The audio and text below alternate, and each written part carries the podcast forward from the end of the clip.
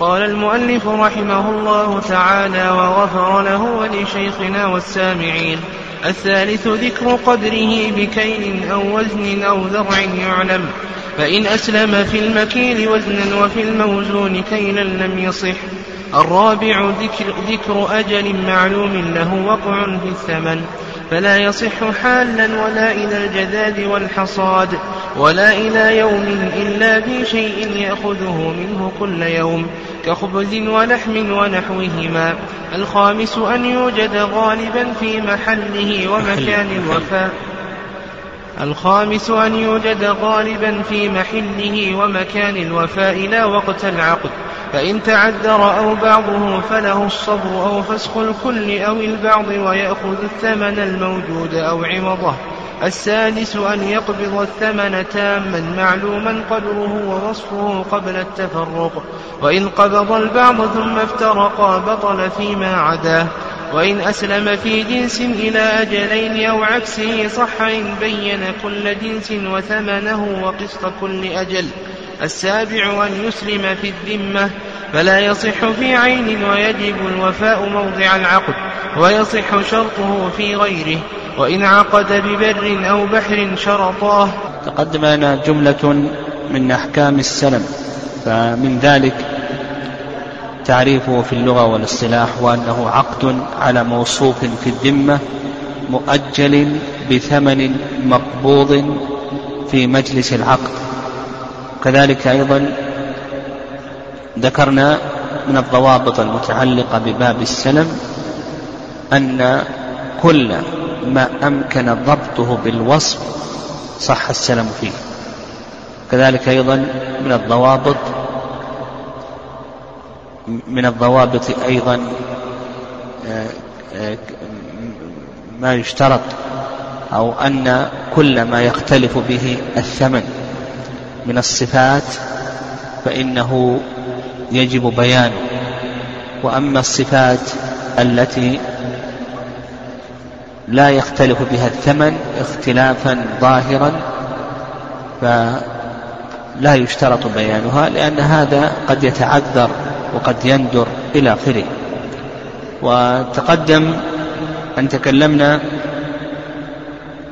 على ما إذا جاءه إذا جاء المسلم إليه بالمسلم فيه قبل محله يعني قبل وقت حلوله.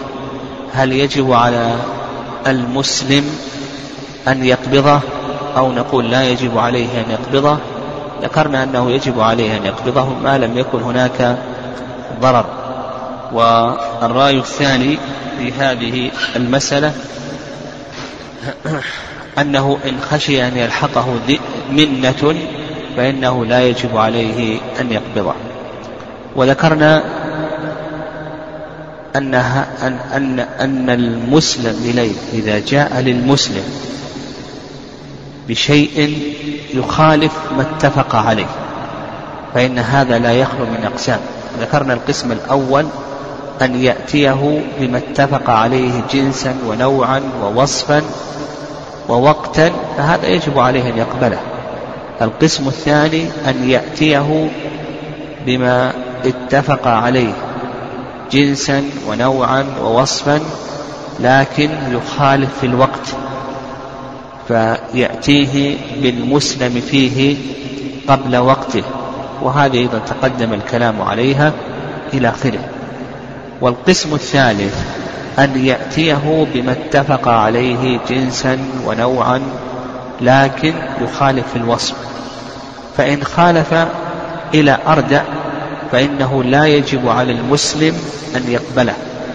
وإن خالف إلى أعلى فالمشهور من المذهب أنه يجب على المسلم أن يقبله. وذكرنا أنهم يذكرون قاعدة. وهي أن هبة الأوصاف والمعاني يجب قبولها. المذهب هبة الأوصاف والمعاني يجب قبولها وهنا زاده خيرا. اتفق مثلا على بر متوسط فجاءه ببر جيد فإنه يجب عليه أن يقبل ذلك. القسم الرابع أن يأتيه بما اتفق عليه جنسا لكنه يخالف في النوع. فمثلا يتفقان على تمر ونوعه من السكر أو من البرح ونحو ذلك فيأتيه بنوع آخر. اتفق على تمر من السكر فأتاه بنوع آخر. فهل يجب عليه أن يقبله؟ أو نقول بأنه لا يجب عليه أن يقبله. فالمذهب أنه يجوز له أن يقبله ولا يلزم. وعند الشافعية أنه لا يجوز له أن يقبله. المشهور من المذهب أنه يجب أنه يجوز له أن يقبله لأن الحق له وقد أسقطه ولا يجب عليه. لأنه خلاف ما اتفقا عليه. خلافا للشافعية في الشافعية رحمهم الله يرون أنه لا يجوز له أن يقبله. والصواب في هذه المسألة أنه يجوز له أن يقبله لكن لا يجب عليه. القسم الخامس أن يأتيه بخلاف ما اتفق عليه جنسا مثلا اتفق على تمر فجاءه بشعير أو اتفق على شعير فجاءه برز أو اتفق على رز فجاءه بدخن ونحو ذلك. المهم أتاه بجنس آخر غير ما اتفقا عليه. فالمذهب أنه لا يجوز له أن يقبله. نعم لا يجوز له أن يقبله وهم يعتمدون على ذلك نعم. بحديث أبي داود أن النبي صلى الله عليه وسلم قال من أسلف في شيء فلا يصرفه إلى غيره. وعلى هذا سيأتينا أنهم لا يجوزون بيع المسلم فيه. أن بيع المسلم فيه يرون أنه لا يجوز بيعه. وهذا الحديث مع أنه ضعيف يبنون عليه كثيرا من الأحكام المتعلقة بالسلم وهذا سيأتينا إن شاء الله في درس اليوم. أو درس, أو درس غدا في على كلام المؤلف رحمه الله. فيقول لك إذا خالف في الجنس فإنه لا يجوز له أن يقبله بما يروى من حديث أبي داود أن النبي صلى الله عليه وسلم قال من أسلف في شيء فلا يصرفه إلى غيره وهذا الحديث ضعيف نعم هذا الحديث ضعيف. والصحيح في ذلك أنه إذا جاءه بغير الجنس أنه يجوز له أن يقبله ويكون هذا من بيع المسلم فيه على من بيع المسلم فيه على من عليه الحق.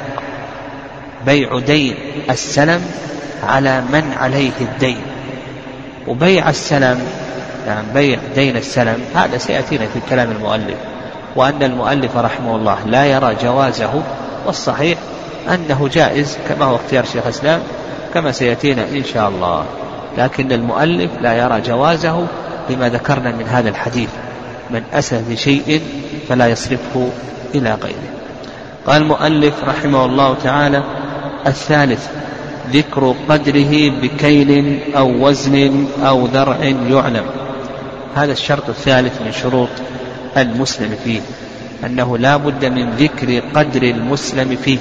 ودليل ذلك ما سلف من حديث ابن عباس رضي الله تعالى عنهما أن النبي صلى الله عليه وسلم قال من أسلف في شيء فليسلف في كيل معلوم ووزن معلوم إلى أجل معلوم.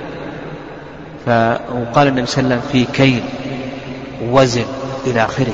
مما يدل على أنه لا بد من ذكر القدر بالنسبة للمسلم فيه. ولأن هذا أدعى إلى عدم النزاع والخلاف والشقاق. إذا لم يذكر القدر تعطيني مثلا آه، هذه ألف ريال تعطيني كذا وكذا من الأقلام مجموعة أقلام. ما يصلح هذا. لا بد أن تضبط هذه الأقلام. يعني لا بد أن تضبطها. أو مثلا قال تعطيني أصواع من البر. أو أصواع من الرز أو الدخن أو نحو ذلك فنقول بأن هذا لا يجوز بل لا بد كما ذكر المؤلف من ذكر قدره بكيل أو وزن أو ذرع يعلم. وقال المؤلف رحمه الله يعلم يعني لا بد أن تكون الآلة التي يكال بها أو يوزن بها أو يذرع بها تكون آلة معلومة. وعلى هذا لو جاء بإناء بإناء مثلا من الأواني. وقال هذه ألف ريال تعطيني ملأ هذا الإناء من الرز أو من البر أو من كذا إلى آخره. قول المؤلف رحمه الله أن هذا لا يصح. لماذا؟ لأن هذا الإناء غير معروف ربما أنه يضيع. نعم ربما أنه يفقد. نعم ربما أنه يفقد هذا الإناء. لا بد أن يكون معروفا لو أتى بإناء مثلا من هذه الأواني المعلبات قال تعطيني ملا هذا تملأ لي هذا الإناء؟ كذا وكذا من التمر أو البر أو نحو ذلك. ما يصح. لماذا؟ لأن هذا الإناء ليس معلوما عند عامة الناس. لا بد أن يكون معلوما عند عامة الناس. دفعا للخلاف والشقاق لأنهما قد يختلفان في هذا الإناء إلى آخره. ولهذا قال لك المؤلف رحمه الله يعلم يعني عند عامة الناس. لأنه إذا كان ليس معلوما عند عامة الناس قد يتلف وقد يجهل مثل هذا الإناء وخصوصا إذا كانت المدة طويلة. يعني إذا كانت المدة طويلة سنة سنتين إلى آخره قد يتعذر الحفاظ بهذا الإناء فدفعا للخلاف والشقاق أنه لا بد أن يكون الإناء آه، معلوما. قال قال وإن أسلم في المكيل وزنا أو في الموزون كيلا لم يصح. في هذه العبارة المؤلف رحمه الله اشترط المعيار الشرعي. يعني اشترط المعيار الشرعي. وأنك إذا أسلمت فلا بد من المعيار الشرعي. كيلا في المكيلات ووزنا في الموزونات. وعلى هذا لو أسلمت المكيل وزنا أو الموزون كيلا هل يصح أو لا يصح؟ لك المؤلف لا يصح مثلا لو قلت هذه ألف ريال تعطين بعد سنة ألف صاع من التمر آه، ألف صاع من اللحم من لحم البعير من من موضع كذا وكذا من لحم الإبل ألف صاع. هل يصح أو لا يصح؟ ها؟ لا يصح. لماذا؟ لأن اللحم معياره الشرعي الوزن كما تقدم في باب الربا. ولو أنه مثلا قال أسلفتك ألف ريال تعطيني ألف كيلو من البر الذي صفته كذا وكذا. يجوز أو لا يجوز؟ ها؟ لا يجوز. لماذا؟ لأن البر مكيل ضبطه الآن بالوزن. لا يجوز. هذا ما ذهب إليه المؤلف رحمه الله. والرأي الثاني رأي جمهور العلماء أن المعيار الشرعي ليس شرطا. المعيار الشرعي نحتاج متى المعيار الشرعي؟ ها؟ آه اي نعم نحتاج المعيار الشرعي عند اشتراط المساواة. هنا المساواة ليست ليست شرطا. نعم المساواة ليست شرطا. عندما تبادل ربويا بجنسه نحتاج المعيار الشرعي. تمر بتمر بر ببر لكي نحقق المساواة نشترط المعيار الشرعي. هذا هو الذي المكان الذي يشترط فيه المعيار الشرعي. أما هنا فلا حاجة إلى المعيار الشرعي. فالمعيار الشرعي متى نحتاجه؟ نحتاجه متى؟ في باب الربا. عند اشتراط المساواة. ومتى نشترط المساواة؟ نشترط المساواة إذا بادلنا ربويا بجنسه فقط. ما عدا ذلك لا تشترط المساواة ولا نحتاج إلى المعيار الشرعي. فهنا الصواب في ذلك أن أن ما عليه جمهور العلماء رحمهم الله وأن المعيار الشرعي أنه ليس شرطا إلى آخره. قال الرابع ذكر أجل معلوم له وقع في الثمن فلا يصح حالا ولا إلى الحصاد والجذاذ ولا إلى يوم إلا في شيء يأخذه منه كل يوم كخبز ولحم ونحوهم هذا الشرط الرابع من شروط صحة السلم. قال المؤلف رحمه الله ذكر أجل معلوم له وقع في الثمن. وهذا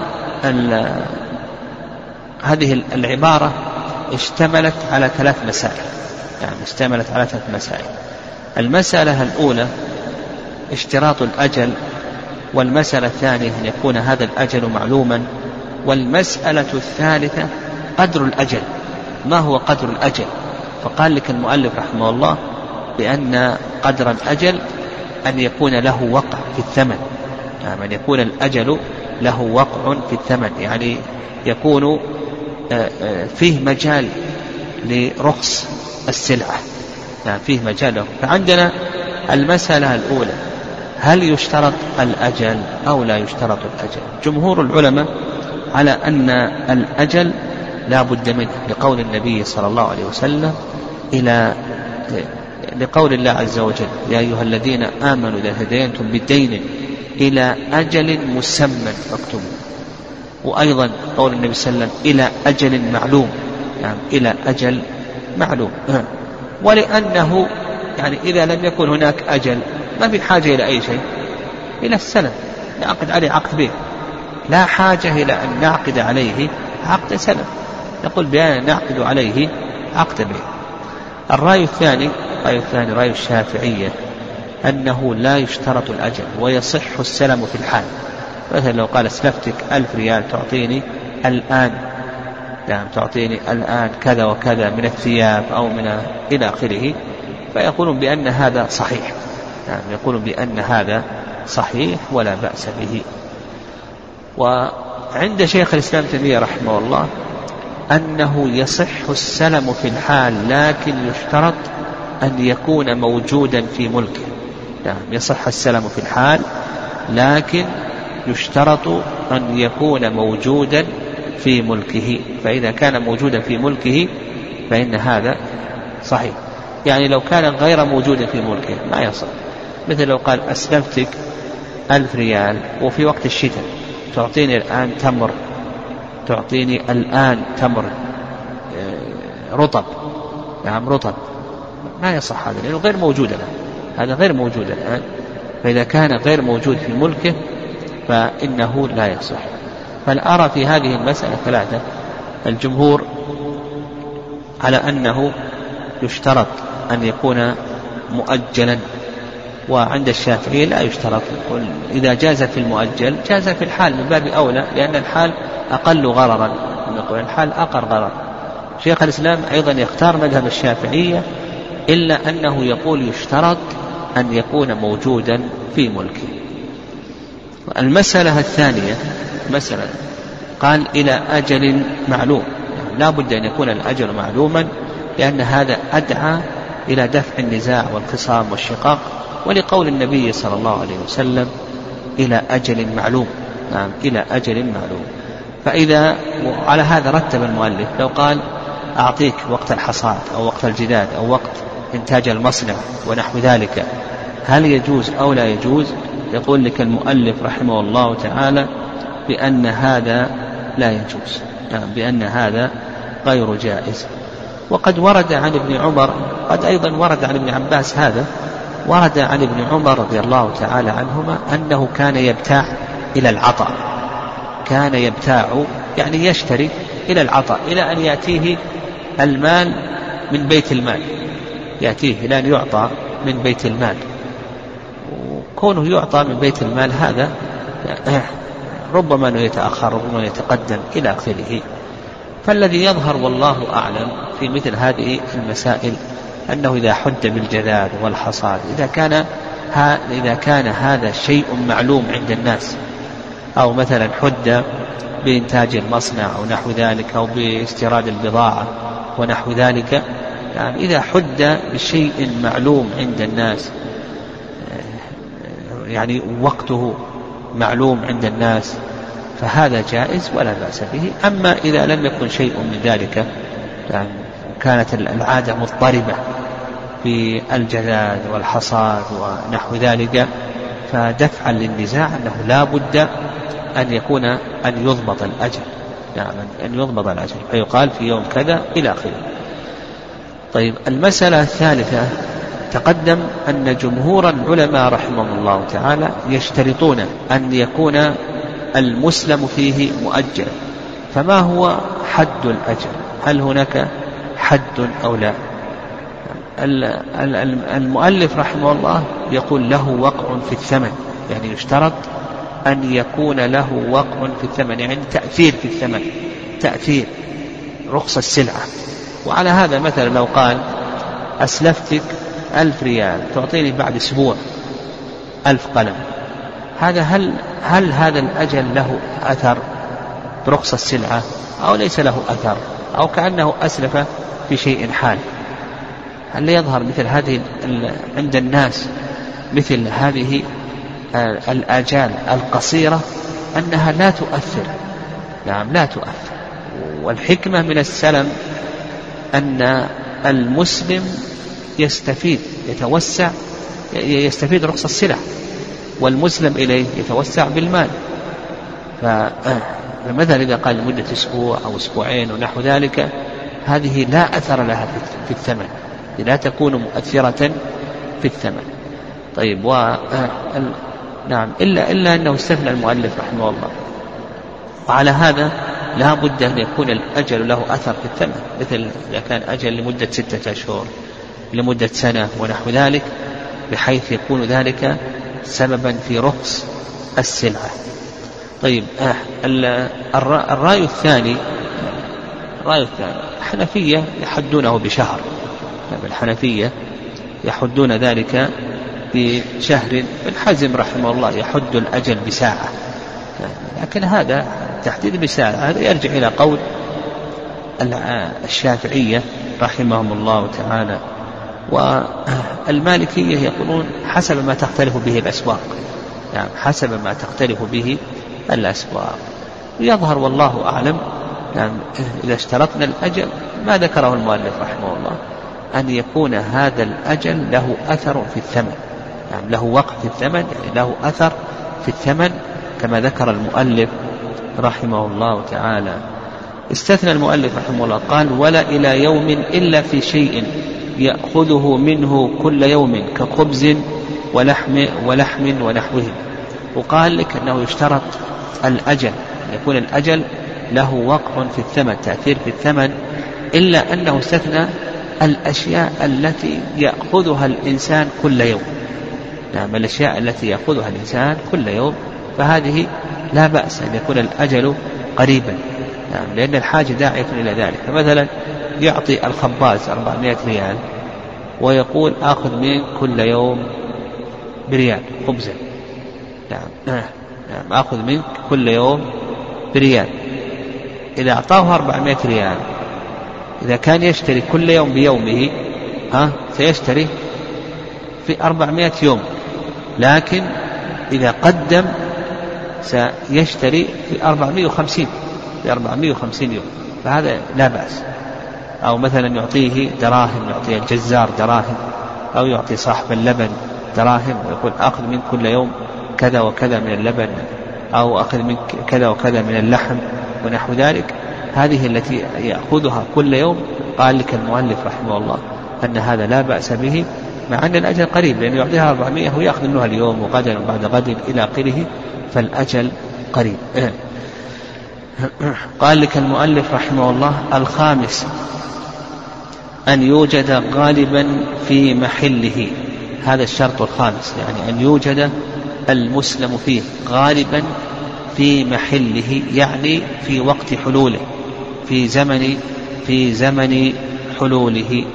لأن زمن الحلول هو وقت التسليم يجب التسليم حينئذ. نعم زمن الحلول هو وقت التسليم وزمان التسليم ويجب التسليم. حينئذ فيشترط أن يكون موجودا في زمن حلوله في وقت حلوله. وعلى هذا إذا كان لا يسلم إذا كان لا يوجد في وقت الحلول. مثلا لو قال هذه ألف ريال تعطيني ألف صاع من الرطب في وقت الشتاء أو من العنب في وقت الشتاء. هل يصح هذا أو لا يصح؟ يقول هذا لا يصح. اللهم إلا إذا كان قصده بالرطب الرطب المحفوظ في البرادات الآن الموجود. لكن إذا كان قصده الرطب نتاج ذلك العام فإنه لا يصح. لأن الرطب لا يكون في وقت الشتاء. نعم لا لا يكون نتاجه في وقت الشتاء. قال ومكان الوفاء نعم. يعني يقول لك المؤلف رحمه الله يشترط أن يكون موجودا في مكان الوفاء. هذه العبارة قول في مكان الوفاء ليست موجودة في الكتب في الكتب المعتمدة عند المتأخرين. فمثلا مثلا كتاب الإقناع وكتاب المنتهى هذان الكتابان هما الكتابان المعتمدان عند المتأخرين. فهذه العبارة ليست موجودة. نعم ليست موجودة لا في الإقناع ولا في المنتهى وكذلك أيضا في الإنصاف نعم ليست موجودة وكذلك أيضا في الفروع إلى آخره. ف يعني كونه يوجد في مكان الوفاء هذا فيه نظر. صحيح أنه ليس بلازم نعم ليس بلازم أن يوجد المسلم فيه في مكان الوفاء. وهذا نعم هذا ليس بلازم لأنه قد يوجد في مكان آخر ويأتي يجلبه من ذلك البلد. ليس بلازم قد يسلم في هذا البلد وهذا البلد ليس فيه أصلا مزارع. أصلا لا تنبت الأرض نعم لا تنبت الأرض. وهما اتفقا في هذا المكان الذي ليس فيه نبات أصلا وليس فيه أشجار أصلا. وتجلب الثمار تجلب الحبوب أو الصناعات أو نحو ذلك. الصحيح أن قوله في مكان الوفاة هذه العبارة آه، لا مكان لها هنا. قال المؤلف رحمه الله تعالى لا وقت العقد يعني ليس بشرط أن يكون المسلم فيه موجودا وقت العقد لأن السلم بيع للمعدوم في الحقيقة هو بيع للمعدوم. لكن أجازه الشارع رفعا للحرج والمشقة. و... وعندما المؤلف رحمه الله أتى بهذه الجملة لرد خلاف الحنفية فالحنفية يخالفون الجمهور جمهور العلماء يقولون لا يشترط أن يكون موجودا أن يكون المسلم فيه موجودا في وقت العقد. يعني في وقت العقد الحنفية يقول يشترط أن يكون موجودا في العقد في وقت العقد. والصحيح أنه لا يشترط. يعني لعموم حيث ابن عباس يسلفون في الثمار السنة والسنتين بل قول السنتين هذا يدل أنه غير موجود. لأنه يسلف في الثمار الثمار التي يأخذها بعد سنتين بعد سنتين حتى الآن ما, ما أطلعت. هذا يدل على يرد على رأي الحنفية رحمهم الله. قال فإن تعذر يعني فإن تعذر أي المسلم فيه أو بعضه فله الصبر أو أو فسخ الكل أو البعض ويأخذ الثمن الموجود أو عوضه إذا تعذر المسلم فيه مثلا جاء وقت التسليم حل وقت التسليم وقد اتفق على أن يعطيه ثوبا من الصناعة الشركة الفلانية. لكن الشركة في ذلك الزمن تأخرت أو ما أنتجت ونحو ذلك. وش نقول هنا للمسلم؟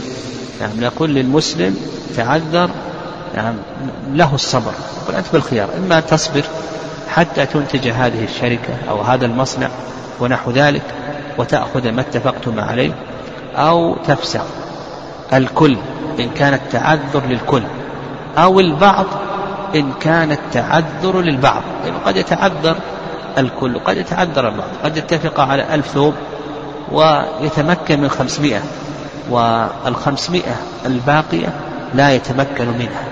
فإذا تعذر الكل فسخ في الكل. إذا تعذر في البعض فسخ في البعض المتعذر وإن شاء إن شاء صبر فله ذلك. نعم الخيار هنا للمسلم. نعم الخيار هنا للمسلم. وهذا ما عليه جماهير العلماء رحمهم الله خلافا لما ذهب إليه بعض الفقهاء من أن العقد ينفسخ. والصحيح أن العقد لا ينفسخ بالتعذر لأن الأصل بقاء العقد وصحته والخيار للمسلم. قال ويأخذ الثمن الموجود أو عوضه. يأخذ الثمن الموجود. إذا أراد أن يفسخ قال المسلم أنا لن أصبر يقول خذ ثمنك. أعطه أيها المسلم إليه ثمنه ما أعطاك فيعطيه الثمن. كان الثمن معه أعطاه إياه. إن لم يكن الثمن معه يعطيه عوضا المثل في المثليات والقيم في المتقومات. إن كان الثمن آه، غير موجود وهو مثلي فإنه يعطيه مثله. وإن كان قيميا فإنه يعطيه قيمة قال رحمه الله السادس أن يقبض الثمن تاما.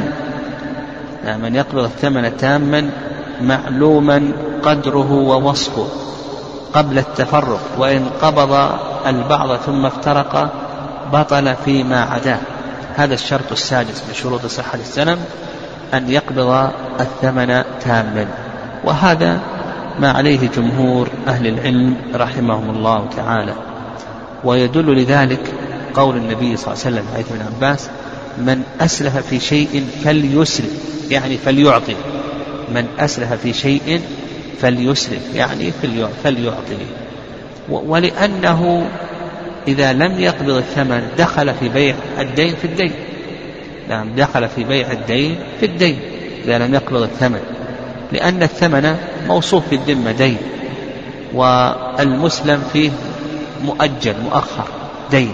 فيدخل في بيع الدين في الدين. والرأي الثاني رأي المالكية. المالكية يجوزون التأخير إلى ثلاثة أيام. يعني يجوزون التأخير إلى ثلاثة أيام. أما أكثر من ثلاثة أيام فإنهم لا يجوزونها. يقولون لأن مدة الأيام الثلاثة قريبة من مجلس العقد. يعني قريبة من مجلس العقد. وهذه قاعدة عند المالكية. المالكية دائما يستثنون الأشياء اليسيرة يعني يتسامحون في الأشياء اليسيرة. يعني يتسامحون في الأشياء اليسيرة. وهذه قاعدة عند المالكية رحمهم الله تعالى.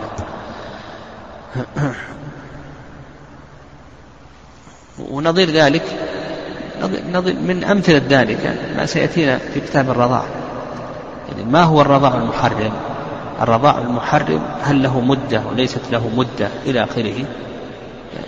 المشهور من المذهب أن مدته حولان أن الرضاع المحرم إنما يكون في حولين. طيب ما زاد على الحولين؟ هل هو محرم وليس محرما؟ يقولون بأنه ليس محرم إلى حولين حد. لكن نجد المالكية يقولون الأشياء اليسيرة حولين وزيادة على حولين.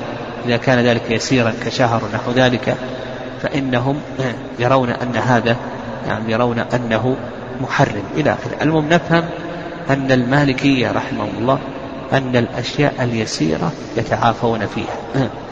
قال المؤلف معلوم قدره ووصفه قياسا لرأس المال على المسلم فيه. يعني لا بد أن يكون معلوما قدره ووصفه. فلا تكفي فيه المشاهدة.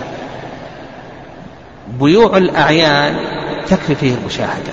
لكن بيوع السلم لا تكفي فيه المشاهدة. يعني رأس رأس المال في بيوع الأعيان تكفي فيه المشاهدة. مثلا لو اشتريت منك السيارة مجموعة هذه الكتب أو هذا القطيع من الغنم يكفي فيه لو ما عديناه يكفي تكفي فيه المشاهدة. هذا في بيوع ماذا؟ في بيوع الأعيان. لكن بيع السلم لا بد أن تضبطه يعني لا بد. لماذا؟ لأن السلم هناك الفترة يعني هناك فترة بين رأس مال السلام وبين المسلم فيه. ربما أنه يتعذر المسلم فيه. فيفسخ المسلم. يحتاج إلى رأس رأس المال. كم رأس المال؟ ما ندري. إذا ما ضبط ما ندري. لا بد أن يضبط. يقول لك المؤلف رحمه الله لا بد أن نضبطه فلا يكفي يعني لا يكفي لكن بيوع الأعيان يكفي فيه ماذا؟ المشاهدة ما يحتاج الضبط بالعد حتى أنهم يقولون لو مثلا قال اشتريت منك السيارة برزمة هذه الدراهم برزمة ما أدري كم عشرة آلاف عشرين ألف يقولون يصح يعني يصح في بيوع الأعيان يصح. لكن الصحيح أنه مثل يعني الأشياء التي تفاوت مثل الدراهم إلى آخره هذه لا بد من ضبطها. لكن الأشياء التي ما تتفاوت مثل مثلا أشتري منك مثلا سيارة قطيع هذا الغنم أو بمجموعة هذه الثياب إلى آخره هذا الأمر فيها ما يحصل فيه تفاوت لكن مثل الدراهم هذه تفاوت. قد تظنها عشرة تبين لك خمسة. فيدخل الإنسان في الغرض المهم نفهم أن بيوع الأعيان ماذا يقولون؟ يكفي فيها رأس المال بالمشاهدة. أما بيوع بيوع السلم قال لك لا لا بد أن أن يكون معلوما قدره ووصفه. وهذا هو المشهور من المذهب. والرأي الثاني يعني جمهور أهل العلم جمهور العلماء يقول يكفي فيه كبيوع الأعيان. كبيوع الأعيان.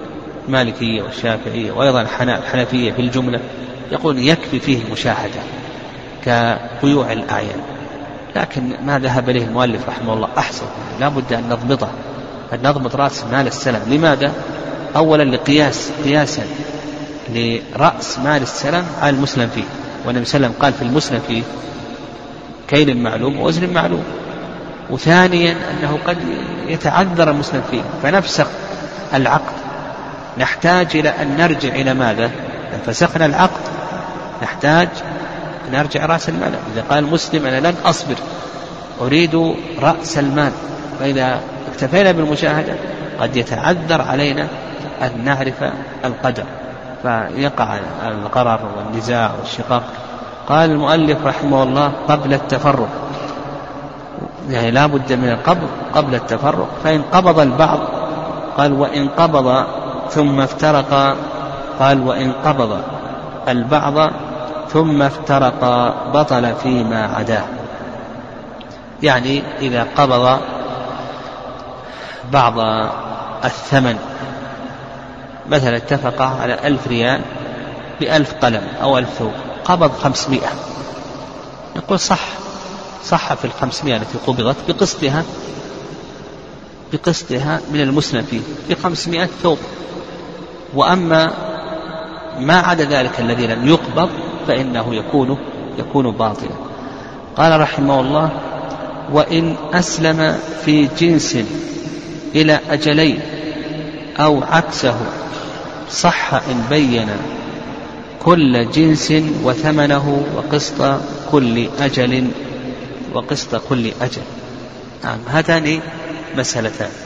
المسألة الأولى قال لك المؤلف رحمه الله إذا أسلم في جنس كبر أسلم جنس بر ألف صاع من البر. إلى أجلين نعم إلى أجلين. خمسمائة إلى شعبان وخمسمائة إلى رجب. نعم خمسمائة إلى شعبان وخمسمائة إلى رجب. أسلم في جنس كبر. إلى أجلين نصف هذا البر شعبان سلمني إياه والنصف الآخر تسلمني إياه في رجب. نعم. ما حكم ذلك؟ قال لك المؤلف رحمه الله تعالى صح لكنه اشترط المؤلف رحمه الله قال وقسط كل أجل. نعم قسط كل أجل. يعني لا بد هو الآن أسلمه ألف ريال. بألف صاع. نعم أسلمه ألف ريال. نعم أسلمه ألف ريال بألف صاع من البر. خمسمائة رجب خمسمائة شعبان. يقول لك المؤلف لا بد أن يبين قسط كل أجل. يقول فلا بد أن تقول خمسمائة ريال خمسمائة ماذا؟ لا بد أن تقول خمسمائة ريال خمسمائة صاع في رجب والخمسمائة الباقية في الخمسمائة الباقية في شعبان. لا بد أن تبين قسط كل أجل ثمن كل أجل. والآن الأجل أجلان شعبان ورجب. لا بد أن تبين قسط شعبان قسط رجب. وهذا ما ذهب إليه المؤلف رحمه الله. والرأي الثاني أن هذا ليس شرطا وهذا اختيار الشيخ السعدي رحمه الله أنه لا يجب بيان قسطه من الثمن. وعلى هذا يصح أن يقول أسلفتك ألف ريال تعطيني ألف صاع ألف ريال تعطيني ألف صاع من البر خمسمائة في رجب وخمسمائة في شعبان. ولو لم يبين يقول ثمن القسط الأول كذا وثمن القسط الثاني كذا يقول ألف ريال عن الجميع. القسط الأول خمسمائة في رجب والقسط الثاني خمسمائة في شعبان. ولا يجب بيان القسط من الثمن. يعني هذا اختيار الشيخ السعدي رحمه الله تعالى لأنه ما يترتب عليه غرض. قال لك المسألة الثانية قال أو عكسه. يعني عكس هذه المسألة. أسلم في جنسين إلى أجل واحد. قال هذه ألف ريال ألف ريال. تعطيني برا وشعيرا في رجب. أسلم في جنسين إلى أجل واحد. قال تعطيني برا وشعيرا في رجب. فيقول لك المؤلف يصح إن بين قدر كل جنس وثمنه. نعم لا بد أن تبين قدر كل جنس وثمنه. هذه ألف ريال في بر ألف صاع من البر والشعير في رجب. خمسمائة صاع من البر خمسمائة صاع من الشعير في رجب. على كلام المؤلف رحمه الله لا بد أن تبين. تقول ألف ريال خمسمائة خمسمائة صاع من البر وخمسمائة خمسمائة صاع من الشعير. والرأي الثاني رأي مالك رحمه الله تعالى وهو قول الشافعي أن هذا ليس شرطا. نعم أن هذا ليس شرطا. لو قال هذه ألف ريال تعطيني خمسمائة صاع وخمسمائة صاع من الشعير وخمسمائة صاع من البر. في رجب صح ذلك. وإن لم يبين ثمن الشعير وإن لم يبين ثمن ماذا؟ البر. المهم قال ألف ريال ألف صاع خمسمائة أو خمسمائة من البر والشعير في رجب. هذا الرأي الثاني هذا صحيح وهو الأقرب. قال المؤلف رحمه الله السابع نعم السابع أن يسلم في الذمة. فلا يصح في عين نعم أن يسلم في الذمة. فلا يصح في عين يعني لا يصح في معين. نعم لا يصح في معين. وهذا باتفاق الفقهاء. نعم هذا باتفاق الفقهاء. وقد جاء في حديث عبد الله بن سلام في سنن بن ماجه أن يهوديا أسلم إلى النبي صلى الله عليه وسلم دنانير في تمر مسمى. أن يهوديا أسلم إلى النبي صلى الله عليه وسلم دنانير في تمر مسمى فقال من حائط بني فلان. فقال النبي صلى الله عليه وسلم أما حائط بني فلان فلا ولكن كيل مسمى إلى أجل مسمى. الشاهد هنا قول أما حائط بني فلان فلا ولكن كيل مسمى إلى أجل مسمى. هذا الحديث من أفراد ابن ماجه وضعيف. نعم هذا الحديث ضعيف. نعم. نعم. ولكن لكن يعني المعنى يدل لذلك. المعنى يدل لذلك وهو أن السلم ليس موضوعا لبيع الأعيان وإنما موضوعا لبيع ما في الذمة الموصوف في الذمة وليس موضوعا لبيع الأعيان وإنما هو موضوع لبيع ما في الذمة. يعني ما في الذمة. وعلى هذا نعم على هذا أنه لا بد أن يكون موصوفا في الذمة. طيب. وعلى هذا لو قال أسلفتك ألف ريال تعطيني من هذا البر. ها هل يصح ولا ما يصح؟ ما يصح. اعقد عليه عقد بيع. لا تعقد عليه عقد سلم تعطيني من هذا البر. ولا تعطيني من هذه الثياب ونحو ذلك. تعقد عليه عقد بيع ما في حاجة تعقد عليه عقد سلم نعم. قال لك فلا يصح في عين إلى آخره. لا يصح. طيب. لو قال من البلد الفلاني. تعطيني من ثمر البلد الفلاني. ها؟ هل يجوز أو لا يجوز؟ أقول هذا جائز. لو قال من المصنع الفلاني. أقلام صفة وكذا وكذا من المصنع الفلاني. هذا أيضا صحيح وجائز ولا بأس به إن شاء الله لأنه ما عين ما قال هذه الأقلام وإنما موصوفة. واشترط أن تكون من هذا المصنع الفلاني؟ طيب لو قال الثمر أو البر من المزرعة الفلانية. نعم من المزرعة الفلانية. تعطين تمر صفته كذا وكذا لكن اشترط أنه من مزرعة زيد من الناس. من مزرعة زيد من الناس. أو هذا البر من مزرعة زيد من الناس. هل هذا جائز أو ليس جائزا؟ ها؟ على كلام المؤلف رحمه الله تعالى أنه لا يجوز. نعم أنه لا يجوز. لأن هذا يعني قريب من التعيين. نعم قريب من التعيين.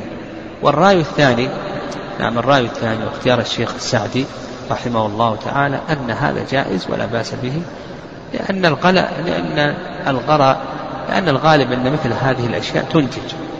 نعم فإذا قال من البستان الفلاني ونحو ذلك هذا ما في غرر ومن وصفه إلى آخره. قال تعطيني ألف صاع البستان الفلاني إلى آخره.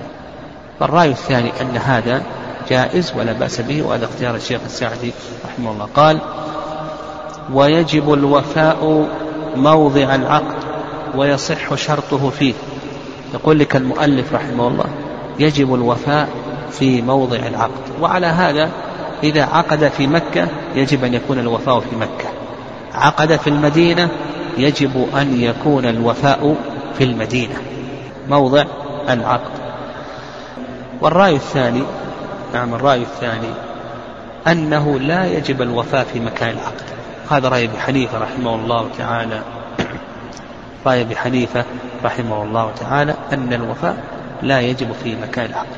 وعلى هذا نقول الأقرب في هذه المسألة أن الوفاء يكون في أي شيء. يكون في مكان المسلم. نعم الوفاء يكون في مكان المسلم. لأن المسلم هو الذي يجب نعم هو الذي يجب أن يسلم إليه. نعم يسلم إليه.